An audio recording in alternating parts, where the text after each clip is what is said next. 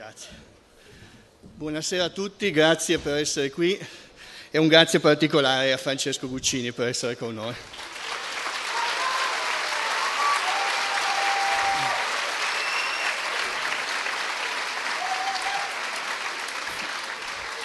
Fratelli e sorelle, buonasera.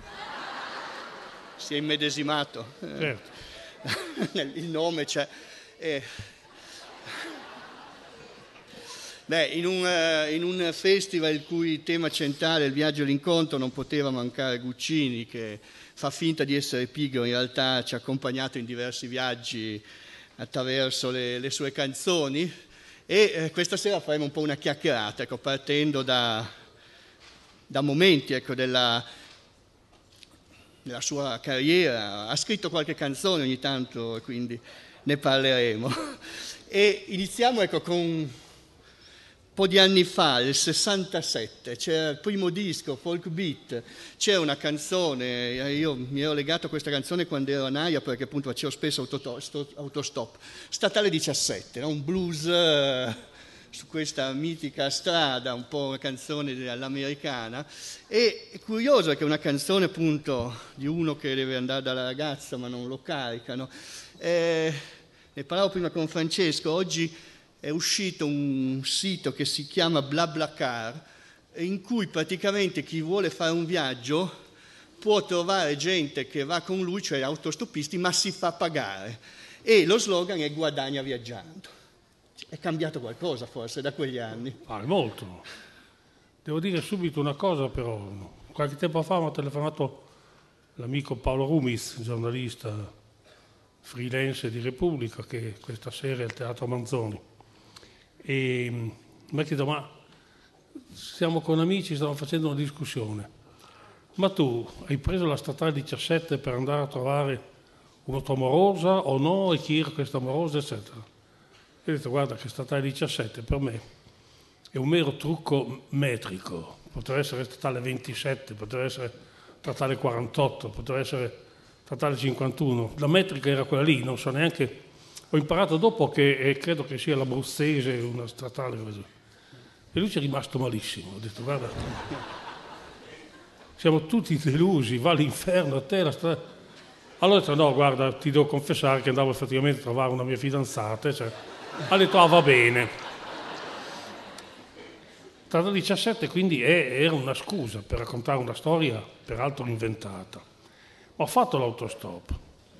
Ricordo per esempio perché eh, alcuni giovinastri a, a Pavana c'è un albergo che si chiamava Albergo Belvedere e alcuni giovinastri andarono a notte a cancellare la V di Belvedere e a mettere una S, era scritta in nero su, su nero catrame su bianco. Avevano visto però fra questi giovinastri uno molto alto, magro, insomma. Allora con un amico pensavamo bene di fare un salto a Pistoia. Prendemmo il treno per venire giù a Pistoia, ma decidemmo di tornare indietro con l'autostop. Non ci caricò quasi nessuno, soltanto un, un tir carico di, mm, credo, di, di, di argilla ferrosa dall'isola d'Elba, una cosa pesantissima insomma. Siamo arrivati a Pistoia credo in tre ore perché andava ai 6 all'ora, 7 all'ora. Addirittura questo, andare in su, sì, avere un, un tir a, a muso piatto davanti, si sporgeva tenendo il volante con una mano, ma per guardare se l'acqua del radiatore bolliva o meno e poi siamo arrivati finalmente a Pavana e lì ci ha mollato e ci ha raccontato poi le sue avventure. Di... C'aveva un collega che dormiva nella cuccetta dietro e diceva che caricava delle ragazze e poi tutte quante finivano, secondo lui, nella maniera insomma, giusta. giusta sì. E questo è stato un altro autostop, l'ho fatto da Pavana a Bologna perché dovevo andare a prendere un amico che secondo me doveva, venire con me a Pinzolo nel Trentino, lì a trovare una mia amorosa. Allora ho fatto questo autostop da Pavana credo che mi abbiano caricato in 20 perché facevano dei pezzi cortissimi, anche in Vespa, insomma. E poi sono arrivato, non so se vi intendete di Bologna, ma mi ha lasciato l'ultimo a Casalecchio e da Casalecchio a casa del mio amico c'erano circa 60 km che ho fatto a piedi. Il mio amico ha detto ma sei matto, insomma. Allora poi sono tornato alla stazione, ho preso il treno, sono andato a Modena, allora abitavo a Modena, mi ero dimenticato le chiavi di casa, ho dormito per terra in un club di amici, alla mattina alle 6 mi sono detto mi devo andare veramente fino a Pinzolo con l'autostop, ho ripreso il treno, sono tornato a Pavana. Questi sono stati gli episodi di autostop che hanno costellato la mia vita di autostoppista.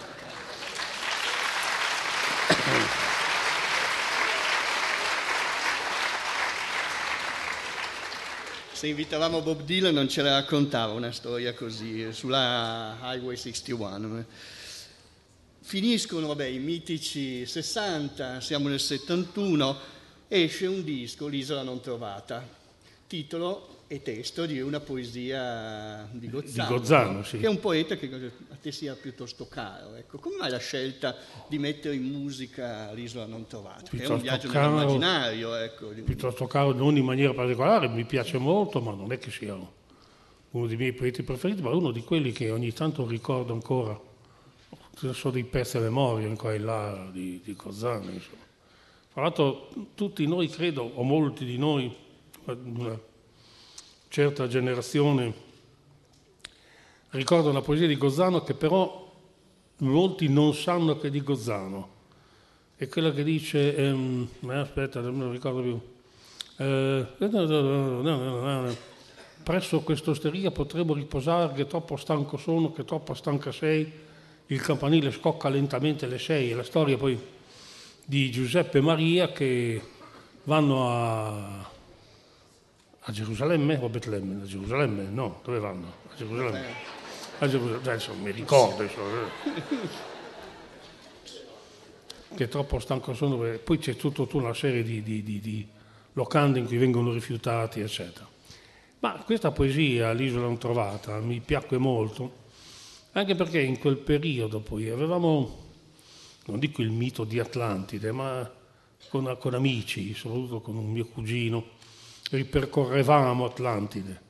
E c'era una, una canzone di Donovan, si chiamava Atlantis. Atlantis, Atlantis. E questa poesia mi sembra piaciuta, soprattutto per questo linguaggio strano, bulla del pontefice in gotico latino che ho lasciato pari pari. E così ho pensato di fare questa poesia, anche perché poi in quel periodo ero appena tornato da, dagli Stati Uniti adesso detto così sembra che parli un grande viaggiatore, insomma, invece ero tornato dagli Stati Uniti nel senso che ho fatto il mio primo viaggio in aereo a 30 anni, terrorizzato peraltro da, dall'aereo, insomma, e non ero molto pratico di come si prende un aereo, neanche adesso, ma allora ancora meno. E mi sono trovato sull'aereo TVA, e c'era uno seduto al mio posto. Allora magari uno va in autobus, c'è uno seduto, vabbè, ma andare fino a New York in piedi sarebbe stato. Allora ho guardato il mio biglietto, ma era il mio posto, era questo seduto lì. TVA, TWA, tanto per farsi. Allora ho detto, sfoglierato il mio miglior inglese, ho detto, I beg your pardon, sir, but this seat is mine traduco, c'è bisogno. No, sanno tutti. E lui mi ha detto, oh, really? really? E poi si è voltato verso l'amico, Gigi, spostati che abbiamo preso il posto di lui qua. Tanto per dire che sono un viaggiatore da poco.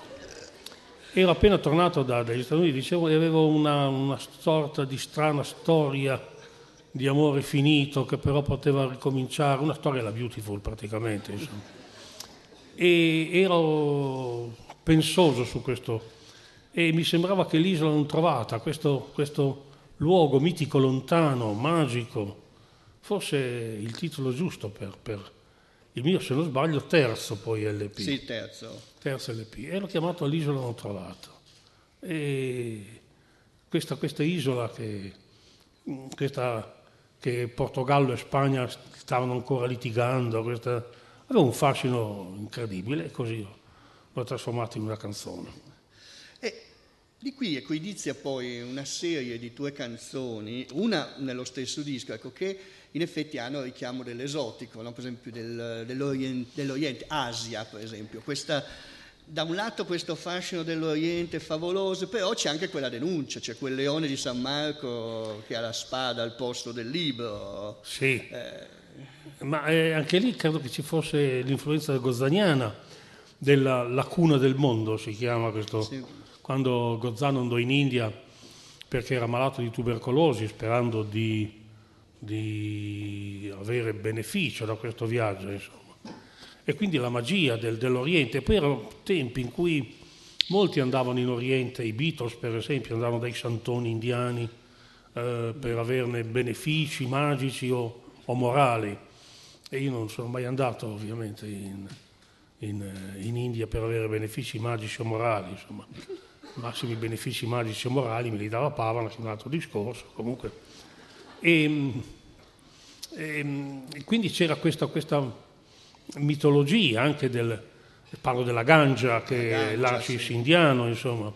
Ho usato poi frasi anche presi da, da poesie di, di, Gozzano, questo lo ammetto, soprattutto da un'altra poesia che si chiama Chetti, se non sbaglio, sull'altano di cedro il giorno muore, eh, viene da lontano un canto forte e strano, vengono aromi dalla giungla in fiore, bel fiore della carbone, dell'acciaio, mischetti fuma e zufola sputa e zufola giudiva, giudiva alto riversa nella sedia, no, fuma e, e zufola giuliva alto riversa nella sedia a sdraio, sputa, nell'arco della sua saliva mirò di freschezza, ai puri denti pura la gengiva, cerulo bionda, le mambelle assenti e così via, insomma e, e parla proprio di, di, questa India, di questa magica India, e parla proprio dei Cela, che sono i, i, i come posso dire, gli, gli, scolari, dei santoni, degli elefanti, di questa cosa. E c'era questo, questo mito dell'Asia, così. Ma un po' come Salgari, so benissimo che si dice Salgari, ma io dico ancora, sono le generazioni che dicono Salgari. diciamo anche Gulliver, non diciamo Gulliver. È vero, ma ogni tanto forse Gulliver mi scappa qua e là, ma insomma no. comunque... Eh, va bene. che Salgari descrive eh, le tigri di Monpracem e i vari corsari, eccetera, senza muoversi o da Verona o da Torino, dove poveretto poi è morto suicida, insomma. Quindi la fantasia è, è e i libri che sostituiscono il viaggio vero e proprio.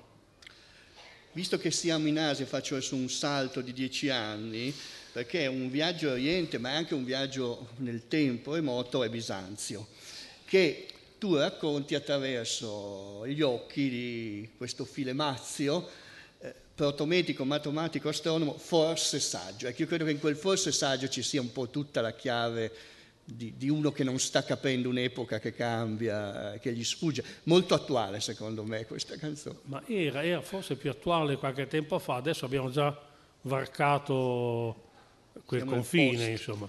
Filemazio eh, ci ho messo un po' di tempo a trovare il nome, perché volevo proprio un nome che, che suonasse bene, che indicasse veramente chi era questo, questo Filemazio, amico della conoscenza, no? E mm, l'ho trovato in un libro su, su, Bisanzio, insomma, questa civiltà che mi ha affascinato, che è durata mille anni dopo il crollo dell'impero romano, che è contemporanea alla morte di Bisanzio alla scoperta dell'America, quindi sono, sono strani eventi questi. E questo, questo matematico, astronomo, medico, forse saggio, si pone delle domande su una civiltà nuova che sta arrivando, quella vecchia che non l'ha ancora abbandonato, e lui non capisce, non sa bene, e forse sta arrivando il cristianesimo, è già arrivato il cristianesimo, insomma, ma non riesce a capire bene e si copre la testa col mantello come facevano gli aspiranti suicidi bizantini e sa che è destinato a morire perché la sua civiltà sta morendo, sta, sta scomparendo. E io pensavo allora proprio a, a questa civiltà nostra che era già in decadenza, già in crisi. Adesso eh, vediamo che la crisi poi grossa è arrivata in maniera diversa, ma è arrivata, insomma, non sono profeti, intendiamo, per l'amor di Dio. E tra i viaggiatori che hai, che hai, raccontato ce n'è uno che di isole invece ne ha trovate anche tante, Ulisse, Odisseo. O, Odisseus, con, uh, greco, Odisseo. greco. Ma lì mi è venuto in mente di fare uno strano paragone fra il marinaio, dunque io sono un viaggiatore in questo modo, ho visto il mare per la prima volta che avevo 12 anni, quindi ci hanno messo del tempo. Insomma. E quando sono arrivato al bar ho detto, boh, tutto lì, insomma, voglio dire, io il mare l'avevo visto attraverso Sagri, appunto i galeoni, i corsari, tutta sta roba. Arrivati a, alle spiagge tirreniche, perché stavamo andando in gita col prete di Pavana a, alla Madonna della Guardia a Genova, quindi visto il mare due volte, il mare il Tirreno, poi il Mar Ligure, insomma. E sono rimasto perplesso, avevo 12 anni, poi ho tirato su, c'erano delle conchiglie, e allora, bah, eh, conchiglie, vuole un ricordo. E ho tirato su alcune conchiglie, poi non sapendo che queste stesse conchiglie di lì a poco avrebbero puzzato in una maniera tremenda. Insomma. E questo tanto per dire che viaggiatore, che viaggiatore sono io, sono stato in aereo per la prima volta a 30 anni, come a New York, cioè mica lì, a due passi, un viaggio incredibile.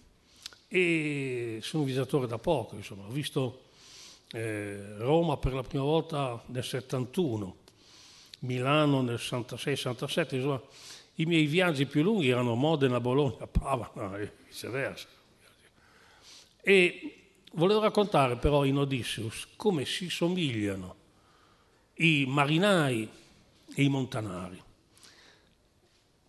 Il marinaio, il marinaio, l'esploratore sul mare, quello che, che vede, va da un'isola e vede un'altra isola e deve raggiungere l'altra isola perché è spinto non, da una forza misteriosa, deve andare, deve...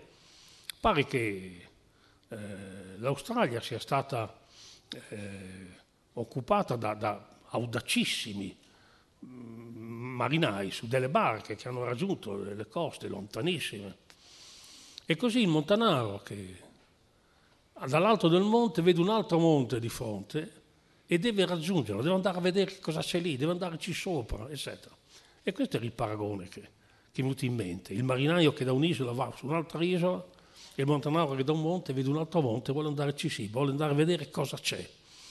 Con questa grandissima forza che spinge poi, che ha spinto poi tutti gli uomini, meno che me che non mi sono mosso da... Tanto Disseus è una canzone anche circolare perché passa attraverso um, citazioni letterarie, Dante, Cavafis, Izzò, e poi finisce con quella frase che lui che vive proprio nel racconto. Sì, è un Ho verso... dimenticato Mero, eh, scusa, ma no, un vabbè, dettaglio. No. Hai dimenticato anche eh, Prandi, che quando l'ho presentata, ho citato di questi poeti, ho detto Prandi, tutti i giornalisti hanno detto sì, sì, Prandi, che è un mio cugino di Carpi che scrive poesie, ed era sconosciuto ai più, che aveva scritto poesia appunto prendendo spunto da, da eroi omerici, da, da, dall'Odissea appunto. Insomma. Questo bello detto, ah Prandi, sì. Certamente. E arriviamo a Gulliver, Gulliver eh, che è un, un, personaggio letterario che io adoro perché è un, è un, relativista, è uno che tutte le volte si pone in un'ottica diversa e cerca sempre di capire la diversità. E il tuo Oliver però ha questa cosa di un viaggio quasi inutile, quello che alla fine non si impara niente. Che, la, mm. Tutto quel disco lì poi è un disco dedicato alla impossibilità di viaggiare, o forse alla inutilità del viaggiare. Cerco di spiegarmi meglio. Eh, noi siamo condannati a essere eterni turisti, mai veri viaggiatori. Viaggiatori, per esempio, eh, quelli che nell'Ottocento facevano il grande tour in giro per l'Europa, stanno via anni.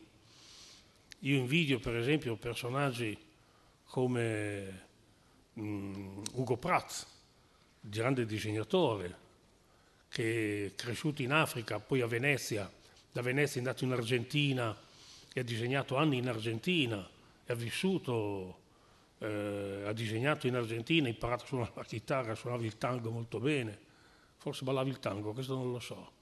Poi è tornato a Parigi, eccetera. Questi sono viaggiatori.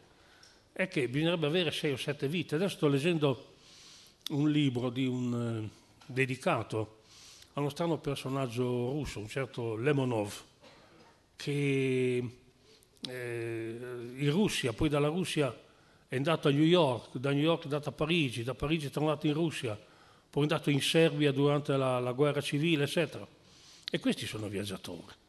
Noi che viaggiatori siamo? Andiamo una settimana a, o due massimo, a, lì, a, là, a Santo Domingo, molti vanno, o nei mari del sud, o alle Seychelles, o poi tornano o magari vanno in Spagna o in Francia e tornano e pontificano dicendo ma la Spagna è così, o ah, sai, a Parigi è così.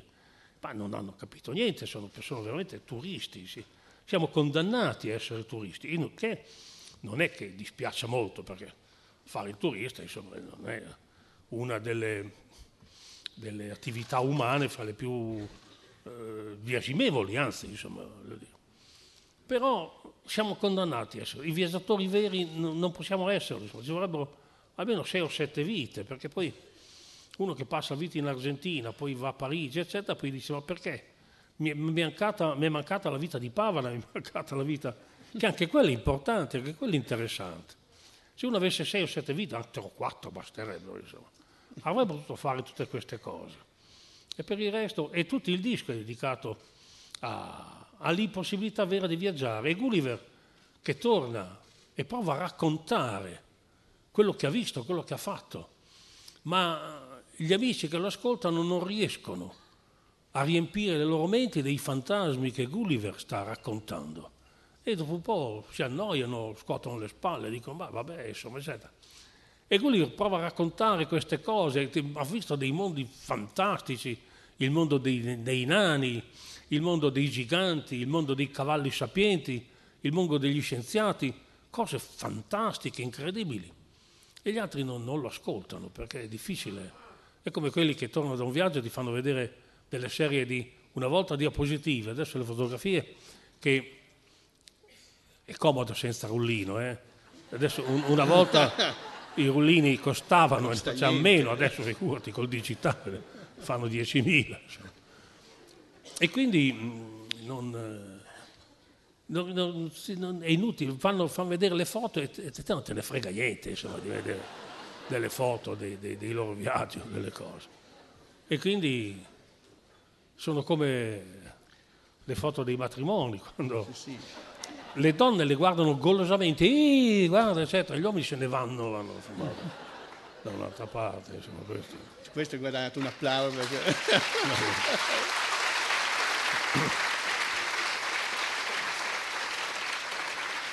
È uno di quei rituali a cui non ci si può sottare, quello delle foto dopo un viaggio di qualcuno. Poi con il digitale appunto costa poco, quindi niente. Quindi. Ultimo dei viaggiatori, mm, così, Cristoforo Colombo. Allora, adesso te la butto lì, poi magari mi dici che è una vaccata, ma io quando ho sentito questa canzone mi sembrava quasi che fosse il proseguimento del 115 sogno di Bob Dylan, che racconta una serie di quadri allucinati l'America. Il personaggio alla fine scappa dalla baia, mentre lui scappa, vede tre caravelle arrivare, chiede come si chiama, questo dice Colombo e lui dice buona fortuna e se ne va. ecco, il tuo Colombo arriva proprio ah, eh, il Colombo è, è il mito di Colombo. A Barcellona c'è la riproduzione di una delle tre navi, non mi ricordo se la Nina, la Pinto o la Santa Maria. E secoli fa, andando a Barcellona, sono stato anche a Barcellona. Eh. Abbiamo l'elenco. Ci sono andato quattro volte, sono stato a Barcellona. Le prime quattro volte che andavo in Spagna mi sono affondato. Sempre a Barcellona. E sono andato su, questa, la riproduzione era in scala perfetta, uguale, insomma, uno a uno. E io mi sono chiesto come hanno fatto loro lì, prendere in questa, questo guscio, proprio prendersi su e andare fino in America. Voglio dire, erano non, non pazzi, era, era, gente che aveva un fisico diverso dal nostro. A parte il fatto che sono stati tutti alti 1,25, 1,26, insomma, perché io sarei stato impossibilitato a stare in questa cosa. Tre mesi, se non sbaglio, senza... poi sono convinto che alla fine eh, hanno cominciato a rivoltarsi, insomma, a dire guardate, arriviamo o non arriviamo? Aspettate, adesso arriviamo, perché... e lui era convinto di arrivare in India, si è sbagliato di brutto. Ma aveva di pare, tanto anche. Anche, anche tanto, sì. Ma pare che avesse delle carte, avesse qualche cosa che gli diceva che là c'era qualcosa, perché poi in America c'erano già stati i vichinghi su, nel nord, eh, c'era la famosa carta di Piri Reis, il, questo ammiraglio turco del Cinquecento che pare che disegnasse anche le coste dell'Antartide, quindi insomma. E come faceva questi qua? Che, che cosa li spingeva? Che cosa... Eh, quelli erano viaggiatori seri, insomma, altro che i turisti. Vai in America adesso con l'aereo come ho fatto io, ci ho messo nove ore, otto a tornare indietro forse. Questi stavano via tre mesi e a casa. Non, vabbè, la gente è così, insomma. Ma anche, non solo Colombo, ma anche quegli altri. Vespucci, che ha dopo il nome all'America, o Magellano, o questa gente che, che o gli inglesi che hanno, hanno, scoperto, hanno scoperto, o riscoperto meglio, l'Australia. Fra l'altro è stato giustamente ucciso dagli, dagli aborigeni, Cook se non sbaglio, che ha dato il nome al canguro, non so se sapete la storia del canguro, che ha detto Cook a un capo aborigeno, ma come si chiama questo, questo animale? Ha detto kangaroo, che vuol dire cosa hai detto? Ah, dice, ah, si chiama canguro, e l'ho chiamato canguro. Invece voleva dire cosa hai detto, non aveva capito. È molto bello. E Colombo, eh, ignaro, poi non ha scoperto gli Stati Uniti, ha scoperto Cuba, se non sbaglio, no? E doveva essere un'emozione incredibile. Fra l'altro, ehm, qualche tempo fa, qualche giorno fa, ero a Amsterdam, tanto per far vedere che che viaggio come un cane da caccia. Io, e la cosa, il museo della città, sono andato a vedere, la cosa che mi ha meravigliato, stupito, era un bauletto pieno di perline di vetro, che le avevano davvero queste perline di vetro da dare agli aborigeni, da dare, era pieno di perline di vetro, prendevano in cambio mie sciocchezze o oro, cose così, insomma, così. Pieno di perline di vetro, pensa a te. Colombo è però non si sa bene. Colombo mh, mm, su un, eh, un tassì, anni fa, un tassì di Barcellona, c'era la, foto, la fotografia, no? la fotografia, un ritratto di Cristobal Colón e appena l'autista ha sentito che, che eravamo italiani ci, ci, ha detto Colombo non è italiano, è di Barcellona, è catalano, insomma. E quindi la, la, la, nazionalità di, di, di Cristoforo Colombo o Cristobal Colón è ancora misterioso, insomma. Per me è genovese, comunque, insomma. Non lo dia ai genovesi se vai da quelle parti perché rischi grosso. Che è genovese, È genovese, appunto, non genovese. dirgli che non è genovese. E Colombo aveva anche una barca piccola, ma andare in America Tre. in tram eh. non è facile. Eh? Sì, è, è, una canzone, è un, una lunga ballata che sì, vabbè, ma era una, una battuta. Mio nonno, mio, nonno, mio nonno, non era poi mio nonno, era mio prozio, emigrato in, eh, negli Stati Uniti come molti dei suoi compaesani, primi del Novecento, fine 800, primi del Novecento. Eh, facevo collezioni di cartoline, adesso ho smesso perché eh, o, o si sono moltiplicati i collezionisti di cartoline o gli antiquari che vendono cartoline sono diventati improvvisamente avidi in maniera... E dicevo, ma quando acquistavo le ultime cartoline c'era quella lì, e questa è molto... quanto costa? 100.000 lire? 100.000 lire, una cartolina 100.000 lire. E dice sì, ma è molto rara. Ma cosa vuol dire molto rara? Vuol dire molto rara è una stampa, Quindi questa cartolina è stata stampata su carta filigranata Fabriano in 500 copie, poi il fotografo ha distrutto la lastra in presenza di notai, Beh, non lo so. Allora ho smesso di, di collezionare cartoline. Ma una di queste cartoline, di fronte a un bar che esiste ancora a Pavana, ci sono due eh, medaglioni, diciamo pubblicitari, eh, di due compagnie di navigazione. Ora che a Pavana ci fosse la pubblicità di due compagnie di navigazione, vuol dire solo una cosa, che questi prendevano il piroscafo per andarsene negli Stati Uniti, addirittura da, da Genova, da Napoli, ma addirittura dalle Havre, e mm, andavano a fare i minatori di, di carbone, tutta una generazione è andata a fare il minatore. Quindi mio prozio è stato viaggiatore molto prima di me, non parlava inglese, ma qualche parola la sapeva, per esempio non, eh, i, i, vecchi di, di allora, tutti hanno raggiunto le praterie celesti, dicevano Raif, non rifle, fucile, Raif, a Raif, e sentivano frasi tipo io chiappa a Raif, io tira la schioppta, C'era, erano bilingui, no? Dice boss, ton, Tex, invece di Texas, dice Tex, Big Tex, dice su Tex Willers, Big Tex, insomma. Ed erano viaggiatori, ecco perché eh, eh, c'era questo viaggio, io mi domando, come faceva, come ha fatto un pavanese del, del 1911, 12, 13 andare alle Havre ma Le Havre, da qui alle Havre è un viaggio, prendere il treno, poi dalle Havre prendere il piroscafo, arrivare a New York. E a New York avranno avuto un indirizzo qualcosa. E difatti nel passaporto di mio prozio, caratteri somatici quando bene a 2500 persone, perché la foto ovviamente non c'era. C'era statura media, mm, occhi scuri, capelli uguali, tanta eh, c'era un indirizzo misterioso. Mi raccontava un, eh, un, un paesano che il, il bisnipote di, che di, di soprannome tutta questa famiglia viene chiamata Pitto e io ho scoperto perché proprio negli Stati Uniti trovando la, il documento dell'emigrazione da allora, ci trovano bene, anche adesso su internet ci sono, dove questo bisno, bisnonno di questo era segnato come Peter, cioè Pietro, Peter. E lui si chiamava, tornato indietro, si chiamava Pietro.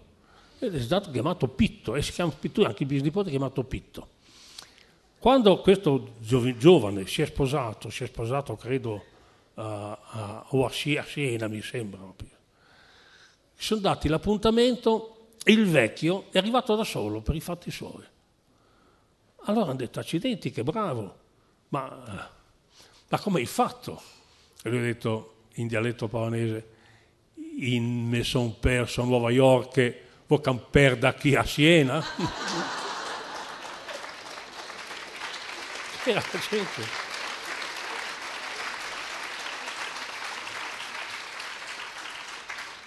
Siamo riusciti a non dirlo, ma era Merigo questo zio. Sì, mio prozio eh? Merigo. in due non abbiamo detto il titolo, ma mio prozio Merigo, sì, che Ecco, io un grosso rimorso. Ma si chiamava Merigo? Proprio? Enrico. Enrico. Enrico, ma in dialetto eh, si chiama Merigo. Eh, Nerico in italiano, Enrico diventa Nerico in italiano e Merigo in dialetto. E lo ricordo che quando passava, quando il mulino era ancora abbastanza vivo, lui era in un campo lì che, con l'orto, eccetera, passavano gli dicevano buongiorno Merigo e lui diceva buongiorno Vitalesta, mangiar poco e lavorare da bestia e così. Questo rimorso di non aver, avergli domandato, per esempio, com'era la sua vita là in America, quanto guadagnava, che tipo di, di lavoro faceva in miniera, che, che eh, purtroppo ero giovinetto e pensavo ad altre cose. E sono cose che ti sfuggono e quindi ho perso tante informazioni che che mi sarebbe piaciuto avere. Soltanto due cose vi ricordo che mi aveva detto, ma pochissime. Come mio padre non parlava mai del campo di concentramento, così mio zio Enrico non parlava mai dell'America. Solo due cose mi ricordo. Una che al Mississippi, parlo sempre in dialetto paranese, al, ma tanto si capisce benissimo, al Mississippi è un fiume tanto grande che non si vede da quell'altra parte. e a Pittsburgh va fuori con il solincle bianco, torni a cacle nero, perché per l'esalazione del fumo, no? Uscivi con il colletto e la camicia bianca, tornavi a casa che era nero.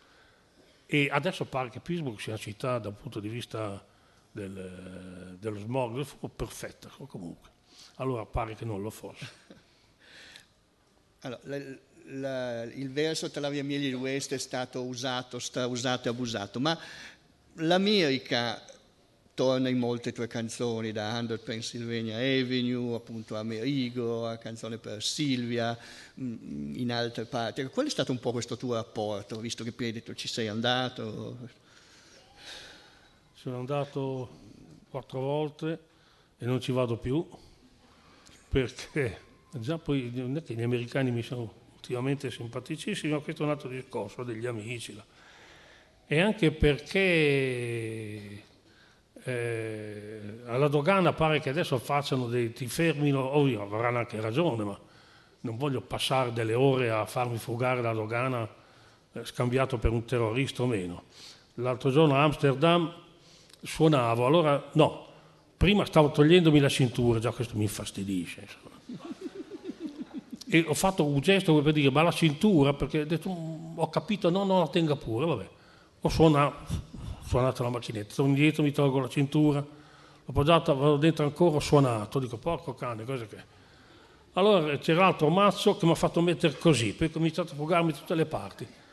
E poi ho fatto togliere le scarpe, oh porco, ho tirato delle madonne in, in inglese e in italiano, perché qui sono, sono, anche bilingue.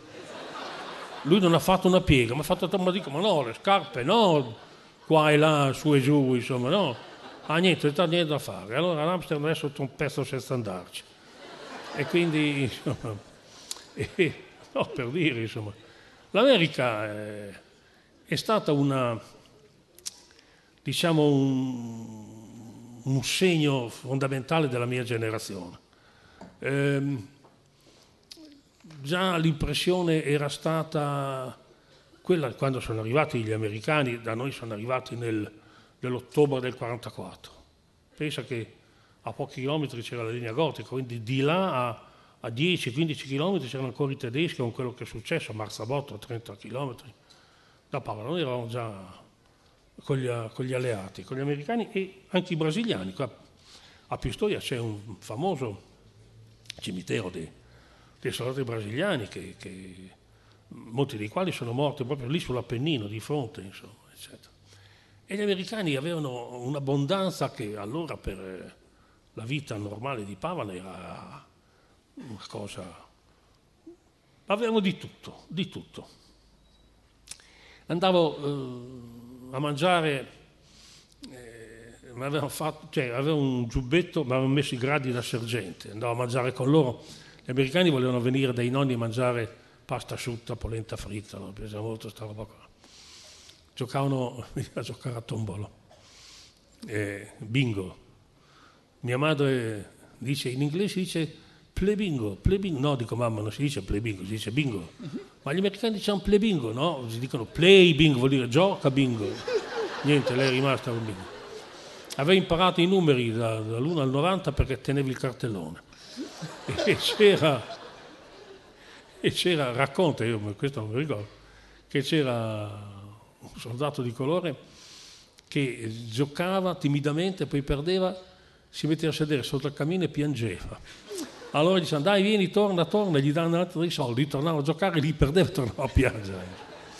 Ma era, era io ho bevuto la prima Coca-Cola nel 1944, insomma, è stato poi anni senza esserci la Coca-Cola in Italia, è arrivata nel dopoguerra, il chewing gum il peanut butter, che, insomma, però mi sono sempre piaciuti e gli ho, poi ho rifatto la ricetta recentemente, no? insomma, i pancakes, le frittelle di paperino, quelle che si mangiano con lo sciroppo d'arseno, poi c'erano delle scatolette di, di, di fette d'ananas, una bontà infinita, belle, gialle, dorate. E una volta mi ha regalato, questo me lo ricordo, un vasetto pieno di roba viola. Dico, ma se quell'ananas giallo così così buono, chissà questa roba viola. Erano rape sotto in salamoica. e, e, quindi c'è stato, poi hanno lasciato lì un mucchio di, di, di riviste, di roba, lasciato... I miei nonni hanno dato delle patate e li hanno riempiti di fiammiferi che sono stati usati dai miei nonni fino agli anni 50, ma pieni, insomma. Una roba di, di fiammiferi enormi, i giornali, The Pittsburgh Gazette, la gazzetta di Pittsburgh, eh, con i nostri soldati al fronte eroici, insomma. Allora devo dire che non esistevano i sei piani di morbidezza, insomma, eh, neanche la morbistenza. E la carta non è che abbondasse.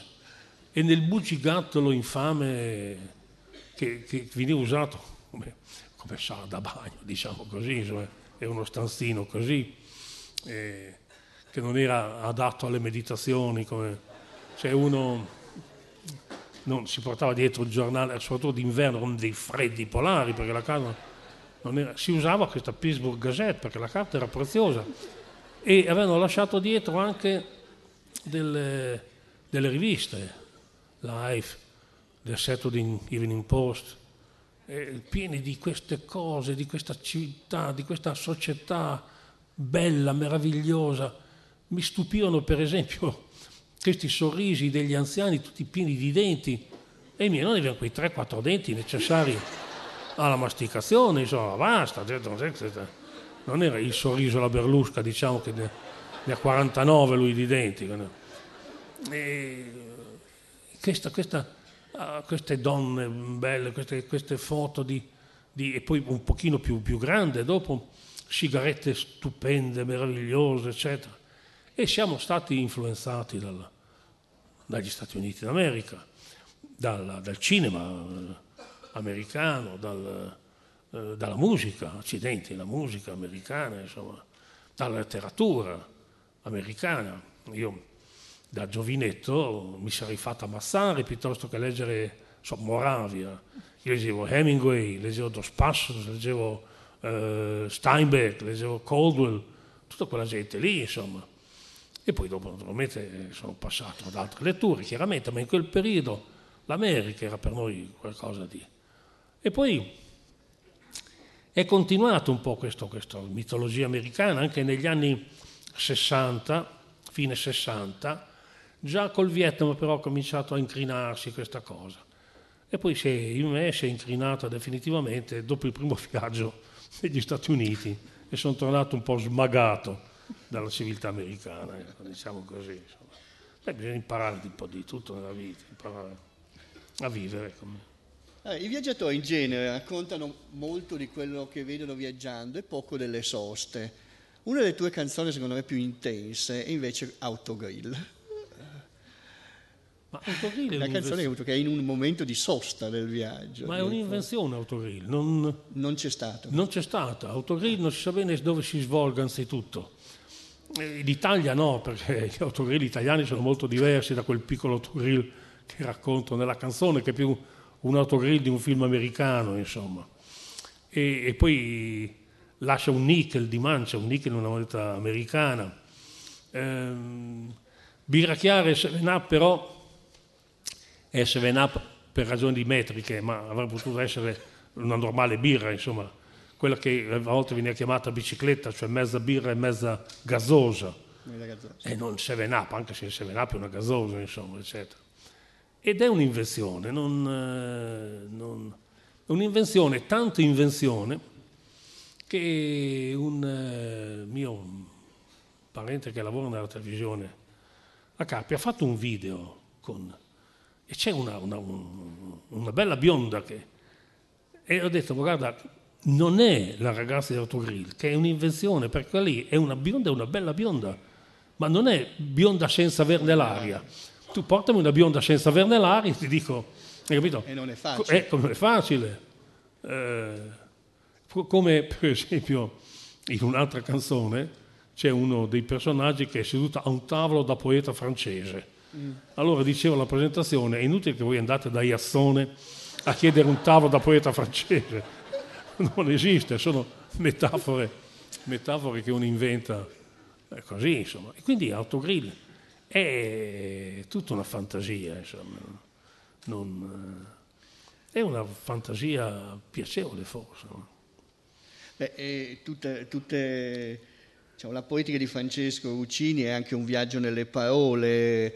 Eh, a proposito, venendo da Pistoia di Anfessibene uh, ce n'è un sacco, non se ne incontrano di quella. Anfessibene, forse qualcuno non sa che cos'è l'anfessibena, se ne trovano ogni...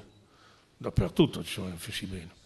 No, l'anfessibena è un, eh, un rettile eh, mitico, invenzione medievale, anche forse precedente al Medioevo, addirittura credo latina se non sbaglio.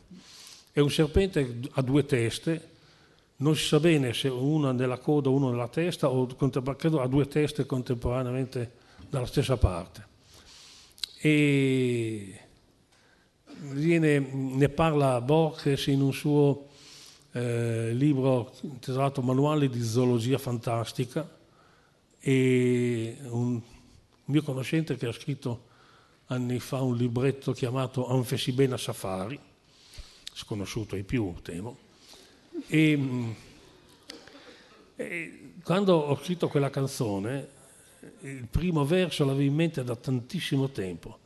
E c'erano questi animali, proprio per dire gli animali rari, eccetera, ed era l'anfesibena, le sirene e l'unicorno, l'unicorno, animale mitico ovviamente, però l'unicorno mi faceva anche gioco perché doveva fare rima con caporn. E quindi era proprio lì adatto, proprio quello che ci voleva in quel momento lì.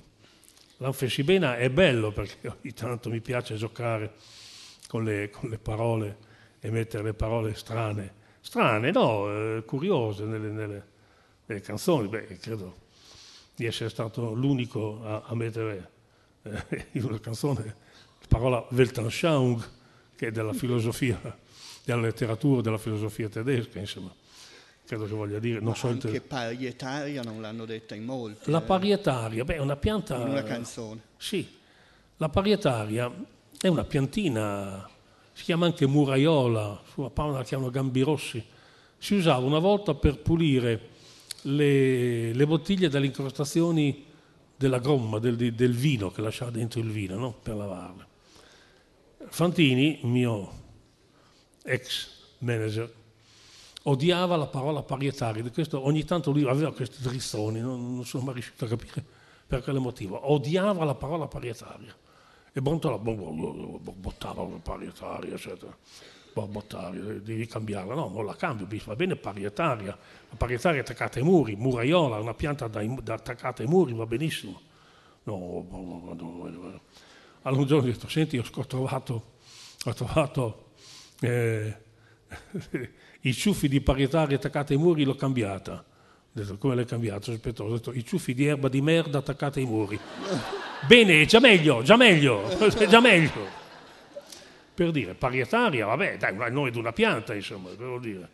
Non... Eh, a parte che è normale citare nelle canzoni Roland Barthes, Schopenhauer, Weltanschauung, ma anche un policentro attrezzato comunale è un bel verso. Eh. Sì, è un'invenzione quella lì, il policentro attrezzato comunale.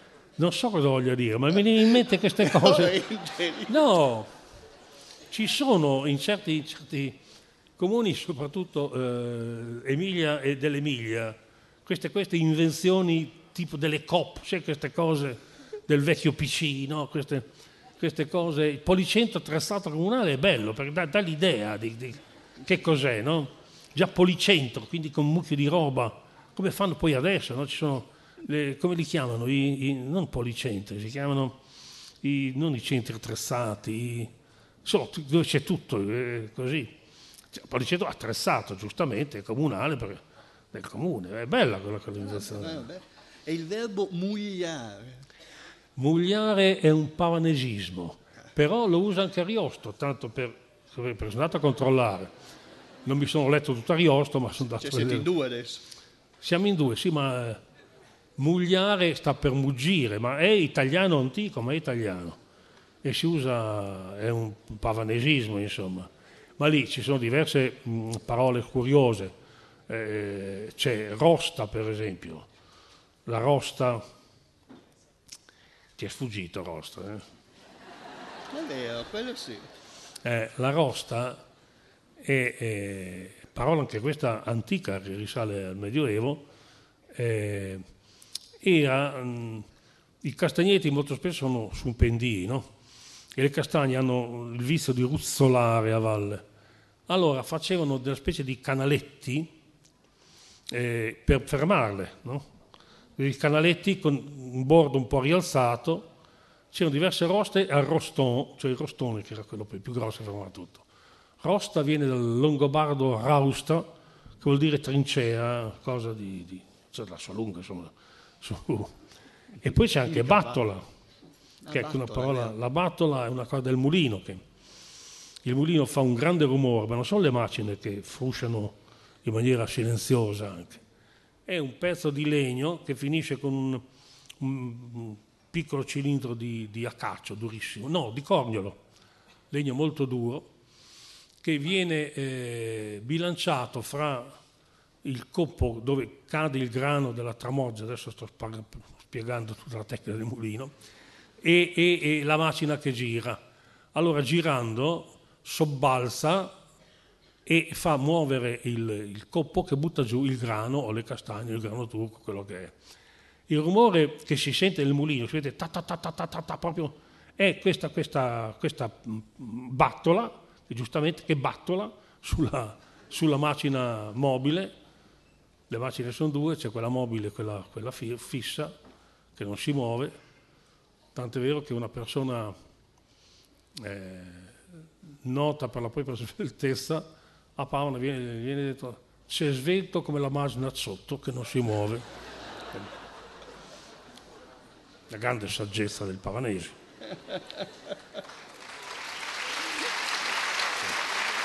per i pavanesi soprattutto.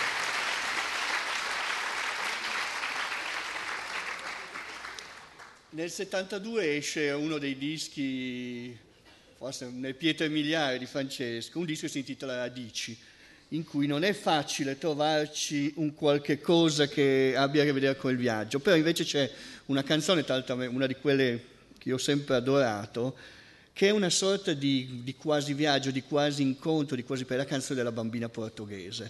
Ecco, questa bambina che si trova, che si sente un punto al limite di un continente. Come è nata questa? Dal Portogallo o neanche... Sono stato in Portogallo.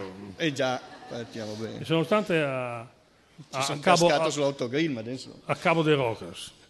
Sei mai stato a Cabo de Rocas? No. È il punto eh, più occidentale del continente europeo. Oh. Di là c'è l'Atlantico e di là ancora dall'Atlantico c'è l'America. C'è un, sempre un tempo infame, vento, pioggia, come, come qua su in questi giorni, sono uguali. Almeno ci sono stato due volte là ed è sempre stato così. Mi è venuto in mente, attraverso strane due o tre cose. Una ragazza che mi ha raccontato che era stata in Portogallo, aveva preso il sole con il suo costume amaranto, poi si era addormentata, eccetera. E poi, quando mi ha raccontato di, di, di Cabo, Cabo, Cabo, de Rocas, il punto più occidentale, e mh, mm, pensavo a questa strana situazione, un po' come in Bisanzio. C'è lui che pensa che è in Occidente, poi fa quel tratto di fiume e di là è già Oriente, è già un'altra cosa, qualche cosa forse può significare questo. No? E così, Cabo de Rocas, pensare che c'è tutto il continente europeo da una parte e tutto l'Atlantico da quell'altra, in quel punto lì qualche cosa significa forse, chi lo sa, non lo sapremo mai, ma qualche cosa può darsi che significhi. E così ho fatto questa canzone, però c'è un'altra canzone in mezzo, l'inizio e la fine che sono dei discorsi quotidiani che si facevano allora di politica, di, di, di, di eh, società, ma soprattutto di politica, si discuteva, quelli che avevano la verità in tasca e te la sparavano e, e così, no? E in mezzo c'è questo, questo mistero forse, metafisico, qualche cosa forse significa, ma cosa? Per intuizione forse si può, come quei quei giochi che ogni tanto sono sulla settimana enigmistica, che provi a arrivarci, provi a arrivarci, sei quasi lì ma non ce la fai a arrivarci, eccetera. E così è, è una canzone strana dovuta a diverse, diverse impressioni, diverse situazioni e soluzioni. E naturalmente quando sono stato a Cabo de Rocas c'è un freddo polare e non ho assolutamente pensato a quello, sono andato al bar a bere qualcosa perché c'era troppo freddo, quindi ho rinunciato. A... C'è anche un viaggio strano che poi in qualche modo ti porta a casa, no? Quelle strade anni 50 già vedute dell'Argentina, questo strano spaesamento di essere così lontani e allo stesso tempo così vicini. La prima impressione che ho avuto della, dell'Argentina è stata proprio questo, parlo di Buenos Aires, ma anche città più piccole, che fosse un'Italia degli anni 50. Era Italia, perché in Argentina il 50% degli abitanti è italiano, di origine italiana, insomma eh, scritte italiane dappertutto. Eh, poi l, l, lo spagnolo argentino è molto più facile per noi da capire dello spagnolo della Spagna, pronunciato in maniera differente. Eh, Borges diceva lo spagnolo è una lingua bellissima, peccato che gli spagnoli non la sappiano pronunciare. e ci, mi sono trovato veramente a casa, tutto somma. però con l'impressione di, di, di, di, qualcosa di passato, qualcosa, o un grande déjà vu, insomma, qualcosa che quasi, come dico nella canzone, appartenere a una casa e avere la sensazione di entrare in quella casa per esserci già stato, per esserci vissuto dentro, insomma, e entrare a mangiare lì con della gente che, che conosci da questa strana impressione. Però cambia tutto quando guardi lì, nella canzone dico guardi il cielo stellato di notte e, e la prima volta è una botta perché è diverso, non c'è, eh, lo sai ma che non c'è eh, l'orsa maggiore, non ci sono né l'orsa maggiore né l'orsa minore e non c'è la stella polare e vedi dopo un po' identifichi la croce del sud, è tutto diverso e dici ma guardate, è una, anche lì una strana. E poi vedi una costellazione che invece ti è familiare, conosci ma eh, la guardi, è Orione, ma com'è Orione? È capovolto, è perché è dall'altra parte, è capovolto. E allora capisci che sei in un altro mondo, capisci che, che c'è qualcosa che, che, che non, fu, non, ti funziona, insomma. Però quando torni il mattino, il mattino dopo la notte è uguale a quello che vivevi in Italia, eccetera, allora tutto torna a posto, allora dici ma lo stesso mondo, lo stesso, la stessa situazione, lo stesso ambiente. A vedere Orione mm, dall'altra parte, sotto sopra, insomma, ha una strana impressione effettivamente. C'è anche l'acqua, scusate, mi sta seccando la gola.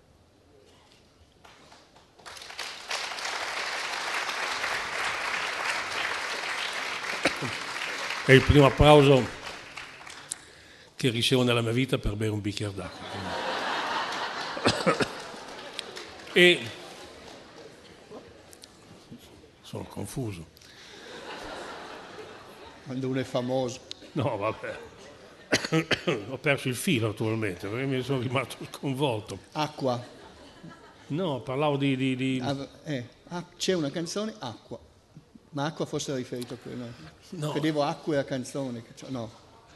Niente, ho perso il filo, pazienza. Mm, mm, mm. Veramente.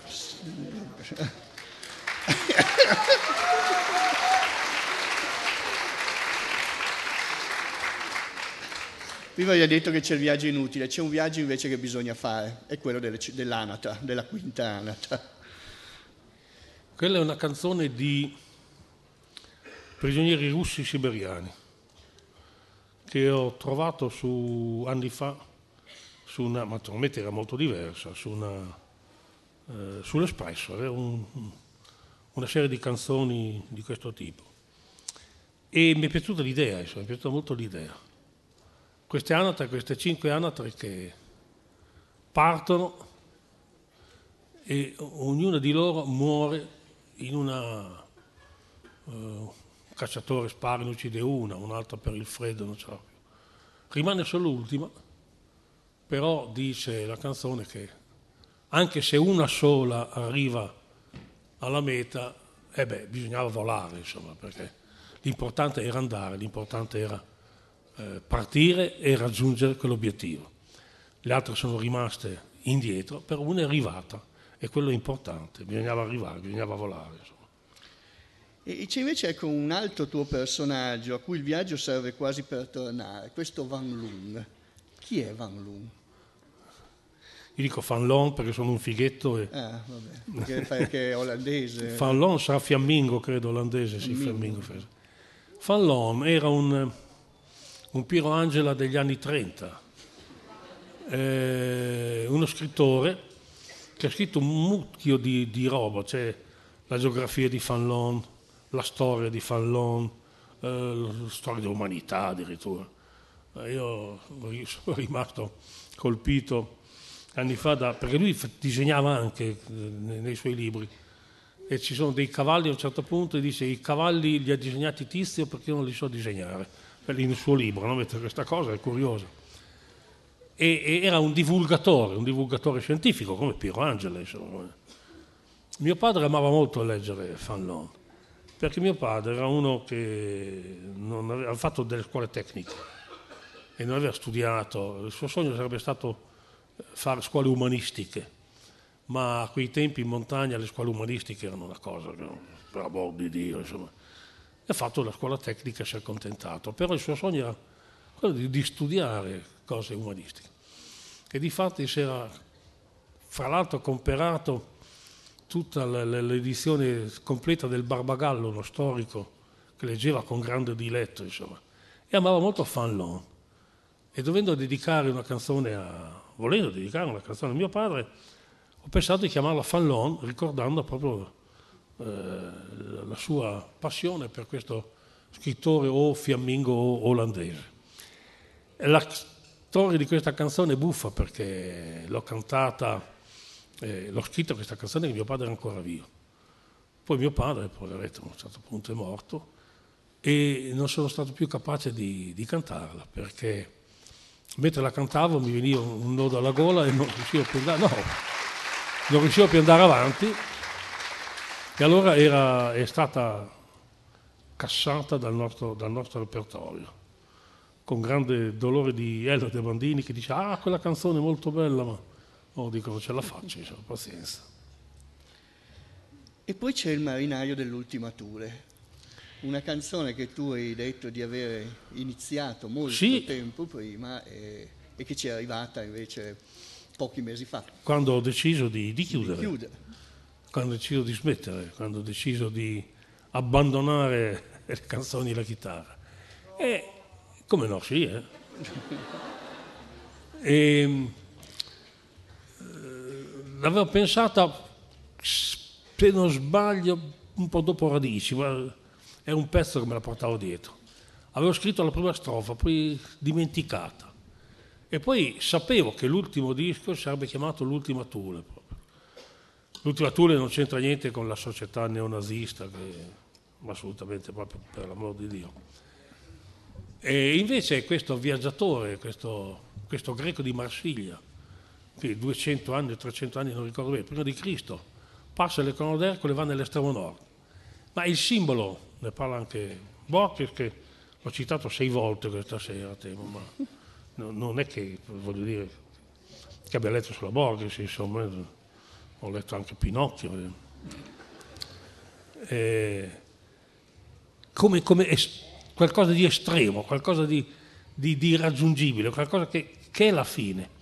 Mi è venuto in mente anche quel, quel quadro, di cui adesso non ricordo l'autore, ma ne ha fatti diversi, che è l'Isola dei Morti. E ci sono diversi... Sì, Brooklyn, grazie Brooklyn, sì. Abbiamo eh, un pubblico colto. Eh. Coltissimo. Che è questo, questa, questa, barca strana che va in questa isola inquietante, no? E lì l'ultima tour deve essere una cosa del genere. Questo marinaio parte ha tanto navigato, ha tanto fatto, però ormai è alla fine, ormai la ciurba anche non esiste più parte e per raggiungere questa ultima Tule, questo, questa località che confina con, con la fine, con la sua fine, insomma, confine, eccetera, disperando di lasciare un ricordo dietro di sé, insomma, anche, perché questo, sai, si parla di canzoni, non si parla di... Orazio ha scritto, ho eretto un monumento più duraturo del bronzo, il mio monumento è molto più piccolo, molto più fragile, molto meno duraturo di quello di Orazio.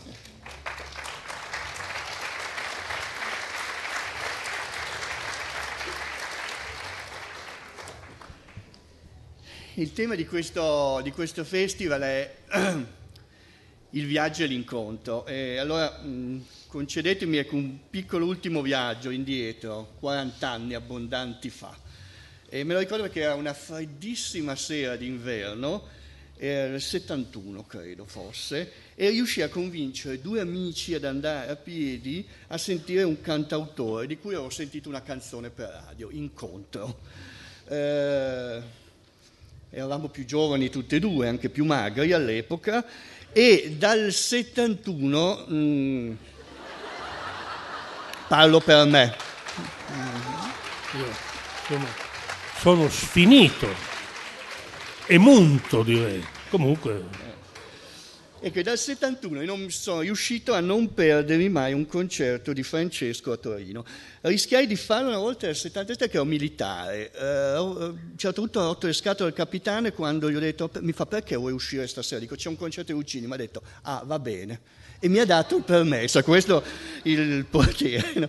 Ecco, volevo dire che da allora ecco, le parole, gli accordi, la voce di Francesco mi hanno accompagnato fino ad oggi, da un lato dall'altro della chitarra, ecco, perché poi millantando la R a volte ecco, suonavo e spacciavo canzoni e eh, a volte dando la voce e i termini giusti ai sentimenti, a volte anche nobilitando una ciucca vestendola di esistenzialismo quando invece era solo una ciucca, oppure a volte mi ha aiutato a capire perché la tipa di turno ti ha lasciato e che il tempo passa sempre più veloce di quanto pensi. E ecco, per me stasera è stato davvero un onore perché è stato un grande compagno di viaggio e colgo l'occasione per ringraziarlo pubblicamente, ma siccome credo che in questo viaggio ci siate stati anche voi, grazie. Grazie a te e grazie a voi, siete stati gentilissimi, affettuosi. Grazie.